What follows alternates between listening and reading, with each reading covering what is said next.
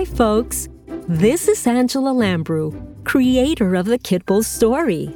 I want to personally welcome and thank you for joining us today.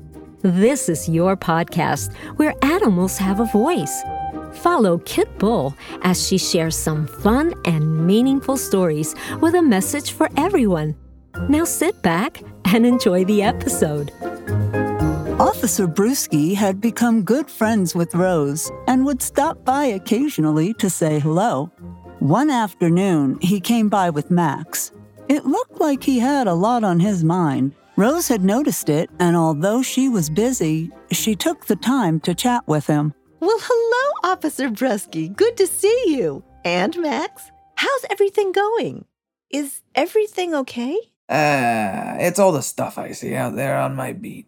It's just not good the way some people treat their pets. I'm the law and I can't even do much about anything. It's a shame. Things have got to change. Dear Officer Brusky, believe me, I know how you feel and how hard it is for some of us to see these things. Hmm. Is there something specific that's bothering you? Maybe I can help. I'm not sure how to talk to people about certain things. Regarding pets, you know, I'd really like to know more about how to approach people on the subject of neutering and spaying. how do you reach that guy that feels he's the one getting neutered instead of the dog? you know, it's kinda funny, but that's how those dudes think. Well, some folks will listen when I talk about the health benefits for the pets, or the overpopulation of animals in shelters, and the homeless on the streets. But for others, I try to make it personal, something they can relate to. Uh, like what? I tell them about Lucy, who was exhausted from having litter after litter, and how unfair and cruel it was to her, and also unfair to bring so many puppies into the world. And Spartacus, who was a mean old aggressive dog, but after he got fixed, he turned into this big, gentle, cuddly fluff. Sometimes you have to put a face on the story for them to get the message. I see. And it's true, not everyone receives information the same way. Maybe those guys need to talk to the owners of dogs already fixed. Maybe maybe we should teach a class at the precinct. Maybe maybe I could be the teacher. Hey, look at me. Teacher on this subject. Can you believe that? There you go. Welcome to the club, my friend. Oh, by the way, I see Maximilian is looking pretty good. So nice to see that. Hmm, I wonder what he and Kit are talking about.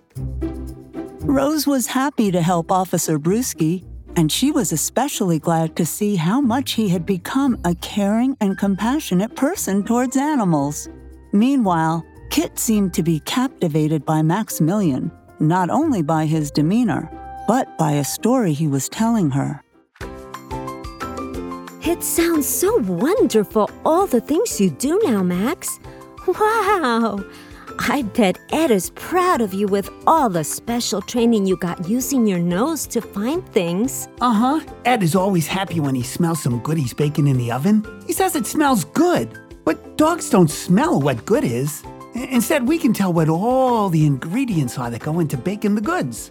Yep, we can smell 10,000 to 100,000 times more than humans can. Rose says there's nothing like a dog's nose. you should see Ed's funny face and wrinkled nose when he smells something he says is bad. But since we can't smell what bad is, we just look cute. Officer Brusky with a wrinkled nose? he does look kind of happy these days. And yes, we dogs are happiest when we're allowed to sniff the ground to our heart's content. It's like watching a video for us. Yes, and when we sniff each other, that's how we get to know each other. It's not bad. It's our nature, and, and that's how we roll. To us, it's amazing all the details we get after sniffing everything humans think is stinky or bad. That's right. We can't smell stinky things, just things that are harmful to humans and things that are helpful to them too. That's why there are all kinds of sniffing jobs for us dogs. What's your favorite sniffing job, Max? I, um, um, uh, I love getting that, that whiff in the air. Oh, and know that I'm right on target. But my favorite ones are the search and rescue missions and detecting dangerous and harmful things. I like chasing and tackling the bad guys too. uh, hey, hey, hey, Ed is calling me. I gotta go to work. See you again soon, Kit. Excellent work, Maximilian. Or should I say, Mr. Super Snooper Dog. hey, I just gave you a nickname. Well, see you soon, my friend. Take care and don't be a stranger. Kit was as proud of Maximilian as Rose was of Officer Ed Brusky. Max had become a courageous and confident dog, and Officer Brusky was everything Max had always wanted him to be a kind and compassionate person, and the best partner a dog could have.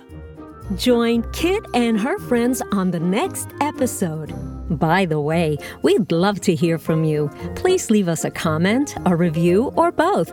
And follow us on Instagram at Kitbull Story, on Facebook at Kitbull Story, and our website at thekitbullstory.com. Thanks again.